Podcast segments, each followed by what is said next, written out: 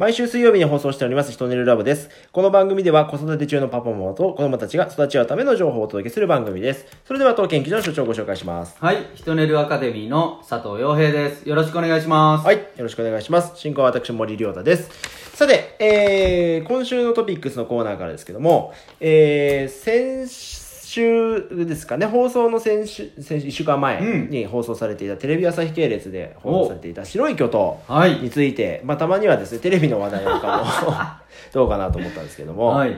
はい。洋平さんもご覧になったということで、そうですよ。いや、ほ本当はですね、見てなかったんですよ。はで、ね、森くんとか、はいうちの妻が、いや、白い巨頭の話をしてて、はい。いや、なんかとても面白そうだなということと、僕も話題についていきたいなと思って、その後、なんていうの？あのー、携帯。なんかのアプリ、はい。携帯アプリで、はい。TVer っていうですね、それで見れるっていうのが分かってですね、教えてもらって、それで見ました。はい。えー、面白かったですね。かなり作品はね、昔の作品なんですけども、3回目のもうテレビではリメイクらしいんですけど、うん。ね、この昭和、平成とやって、また令和でね、新しくこうやったわけなんですけども、うん。どうですか、ざっくり感想としては。いや、あれはね、ね。その、僕らは脳の動きについて見るから、主役というかね、財前はいがはい、どんな脳になってて、うん。どうやってああいう風になったのかっていうのがね、僕ら脳コントロールっていう視点で見ながらいくと、やっぱりああなるなっていうようなね、はいはい。ことにつながって、いやー、これは教訓となるうん。テレビだなとも思はいいましたね。まあなんかこうストーリーとしてはね、こう、なかなかこう生活がそんなに豊かではないところの財前が、うん。まああの、土合学病院に入って、まあうん教授になり上がっていくっていうね、うん。そういうストーリーですけども。そう、ん。でどんどんどんどん欲が尽きなくてね、うんうん。で進んでいくでしょ、うん。で周りもちょっとこう引きながら行くんだけど、うん。周りの取り巻きがまた欲の塊のやつらが集まっていくわけですよ。はいはい。でそうなるともう後にも戻れないし、うん。結果的にストレスによって自分の体も痛めているとはい。いうことになる、でこれって僕らがあの脳科学でやってね、うん。そのストレスの溜まり方っていうのはこういうことですよって言ってるのと全く同じ現象で、であの欲が尽きないっていうのがドーパミンコントロールの話なんですよね、多くの経営者というかね、うん。多くの方たちもいらっしゃるんですけどその自分のお金のためとか、はい。出世欲であったり、その欲がもう目目の前でドーパミンが出てきますからね、はい。それに追われて突き進んでいくとああなりますよと、うん。でしかも脳には4つのタイプがあって、はい。で財前の場合は左脳の合理的なところと、うんうん。右脳の行動的なところね、うん。この2つが優位だったから、うん。これがドーパミンが出てもう抑えきれなくなると、ああうん。なっちゃうよねっていうね、うんもう止まれないんだね、で細かいところ目向かないから手術失敗しちゃったでしょ、うん。あれもうまさにあの脳の使い方出てるなと思いましたね、うんなんかこうね、ああいうところをこう見る、まあその佐富教授っていうね、こううん。真逆というか財前の親友でありながら、こう目の前の人を大事にするっていうね、またそこの対比もすごく、こう、一つの作品からまたそういう脳科学的な視点で見ると、あ、なるほどなって、こう、また再度見直すっていうこともなんかしますよね。そうそうそう。里見教授右脳二次元のね、うん。愛情タイプやったでしょ、うん。でまあ基本その二次元タイプよね、うん。右脳のう右脳と左脳も、うんうん。だからあの根気よく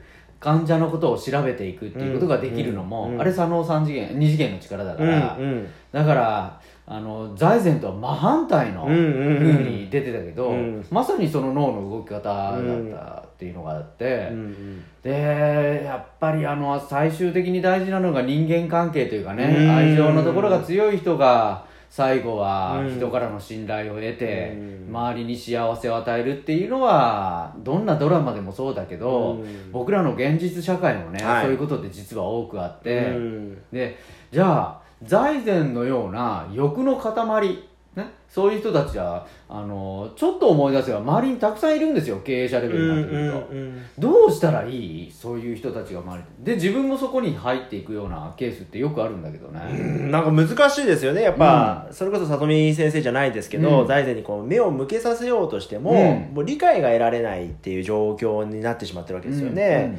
やっぱこれは気づかせるなんか方策を取るのがいいのかなと思うんですけど。そうね、うん。気づく時にはもう病気になってるみたいなのがあ今回のね。ーそうですね。今回はもうそうでしょうね。話だから、うんやっぱこれはあの歴史から学ぶっていうことだと思うの。うん。ああいう例えばテレビドラマも言ってみたらね歴史でやるわけでしょ、うん。これって結構前から3回目なわけだから、うんうんうん。ああこんな生き方があるんだなっていうのを僕学ぶのは学べるんじゃないかななるほどなるほど。思うの、うんうんうん。それでもダメな場合は、うん。もうね自分を守るしかないから逃げるしかないんじゃないかなああそうですね。そう。もうあの巻き込まれちゃうからね、うん欲の塊の中には、うん。本当は自分はこうやりたいんだけどでももう逃げられないっていう状態で自分にストレスかけるんならば、まあちょっと厳しい。ね自分をそこまでお追い込む必要はないからうね、ん。うんちょっと距離をちょっとずつ取っていくっていうのはあの最善の方法でもあるんじゃないかなとは思いますね。うんなるほどなるほど。だからそれが分かるかどうか。うんうんうん、だから僕らちゃんと勉強したりしてねあの感覚を研ぎ澄ますというかね、うんうん脳をいい状態にしてないと、うん。自分も欲に引っ張られるから、うん。うん、だからやっぱ自分のそういうマインドフルネスとかね、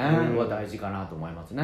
基本ねやっぱ自分のため、まあ、動物ですから当たり前ですけどね、うん。まあ、自己保身っていうかね、うん。そういうのが働いてしまいすぎるとやっぱああいう形になるっていうことですからね、そこをどうコントロールするかっていうもまた教訓ですね。そう。もう誰でもあるからね、うんうん。自分のためにっていうのは。それ当たり前だから、うんそれはその感情を認めた上で本当にこれがいいのかっていうのをね、うんやっぱそこが客観的に考えられるかどうかで多分ね10年20年その人生の一生が決まるようなね、うんうんうんその感性って本当大事だと思う。ん。う、うんそういうことで、まあ、今回白い挙動について 話したんですけど。あの、まあ、こんなことがですね、日常から脳をね、視点を入れると話として出てくるわけですけどもはい。はい。まあ我が家ではその、今、フジテレビバージョンですね、昨日、あの、妻が見たいと言ってですね、おあの、すべてレンタルしてきまして、えー、見てる途中ですけどもね。なはい。白い挙動でございました。はいでは続いては、あ人出るタイムです。このコーナーでは、えー聞いている皆さんからですね、えーご応募していただいたものをもとにですね、えー話していくというコーナーになっております。今回はですね、習い事についてお便りをいただきました。はいえー小学校1年生の女の子のお父さんからになります。えー小学生になってから習い事をやらせているようにしていますと。で、その習い事が神楽。ほうほう。お神楽にですね、うん。えー習わせているということなんですけども、えーこれはまあおお父さんがあの地域の方から誘われていいなと思って子供に入れさせたそうなんですけれども、うん。子供としてはまあ1年生なのもあってやりたくないと言っている。と現在では小学校6年生のお姉さんたちからすごくあのサポートを受けて本人も前向きになってきたんですが、やめさせたらいいかすごく悩みますというお便りなんですけども。おーはいはいはい。はい、習い事ね、はい。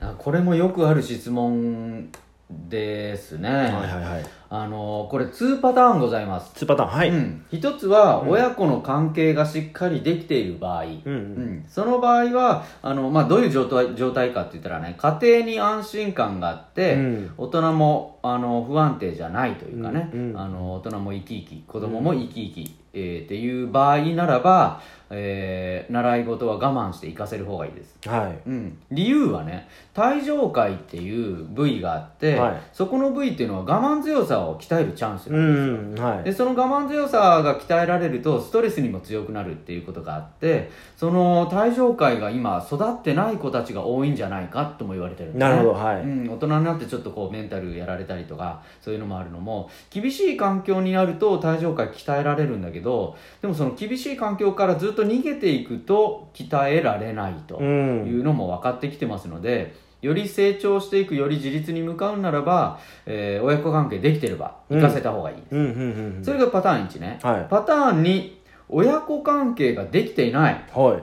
子供も大人も不安定でございますよと、うん。しかも夫婦仲が悪いおー。子供が家に閉じこもってゲーム生き生きしてないとか、はい。そういう症状が見られるのならばまずあのやめさせた方がいいです、ほうほうほううん、というのがねもうサイン出してます。うん。もうす行きたい行きたくないっていうよりももう何かやること自体が嫌だから、うん。お父さんお母さんに聞いてほしいっていうサインが出てるので、うん。なのではもうまずはその子供の習い事の前に以前の問題でうん。家庭環境をうん。良くするっていうサポートをしていかないと子供はあのますます悪循環に入っていく可能性がある。なるほど。うん、親子の関係性のねやっぱ判断があってそこがしっかりしてると外に出てのチャレンジっていう意欲にもつながるんだけど、うんその親子関係家庭関係がうまくいってない状態であるとあのもうやらされてる感だけであってうん今度これがねあのマイナスに働いていくんですようね。んうん、あの学習ホルモンであるオキシトシンっていうものははい。あの親子関係の愛情からうんうん。あ出てくるものなのでなので、まあ、関係性がいいところはいいんだけれどもそのオキシトシンがだない状態っていうならばちょっと厳しいっていうふうに判断した方がいいですね、うんうんううんん。だからそのサインが何なのかっていうのを子供が出してくれたあサインであるからそれを向き合うお親御さんのチャンスなんじゃないかなというふうに捉えてしまうっていうところですね、うん。うん。まあ、特に今回のようなね、小学校1年生の女の子とかであれば、まだ習いたての段階でもあるのでね、うん。やっぱり慎重にそこの見極めする時のいいタイミングでもあるっていうわけですよね。なるほど。うん。うん。まあ、その親子関係というところにフォーカスを当てながらですね、うん。えーよりこの良い状況の習い事に生かす生かせる姿勢なのかっていうところを見極めていくっていうことですよね。そうそうそう、うん。であのやっぱりね友達と遊びたいからとか、うんうんうん。まあ、いろんな理由が出てくると思う、うんではい。も子供とねもう何人もずっと向き合ってきて、はい。正直言う子はどのぐらいいるのかって言ったらやっぱり正直なこと言わ言えない子もいるわけであって、うん。本当の根っこの問題なのかはやっぱり周りの大人がね、うん。ちゃんと見ていく必要がある時代なんだと思う今は。ね、うん。うん。まあ本当に多角的にねいろんな見方をしながらいろいろな人から見てどうかっていうところを皆さんで話し合っていくっていうことですよね。はい、ありがとうございました。はい。では、えー今週も終わりになってまいりました。この番組では、えー LINE アットに登録していただいて、あとですね、今、あのー、こうさんかな、あのー新しくこう、あの、いろいろうちもコメントいただいてる、あうんうんうんうん。の、コミュニティサイトがございますので、はい。そちらの方からもですね、えーご応募いただけるようになっておりますので、うん。えーまた、あの、いろんな角度で、あの、お聞きいただけるという状況も増えましたので、はい。またぜひお声を、ご応募お待ちしております。はい。どうもありがとうございました。ありがとうございました。はい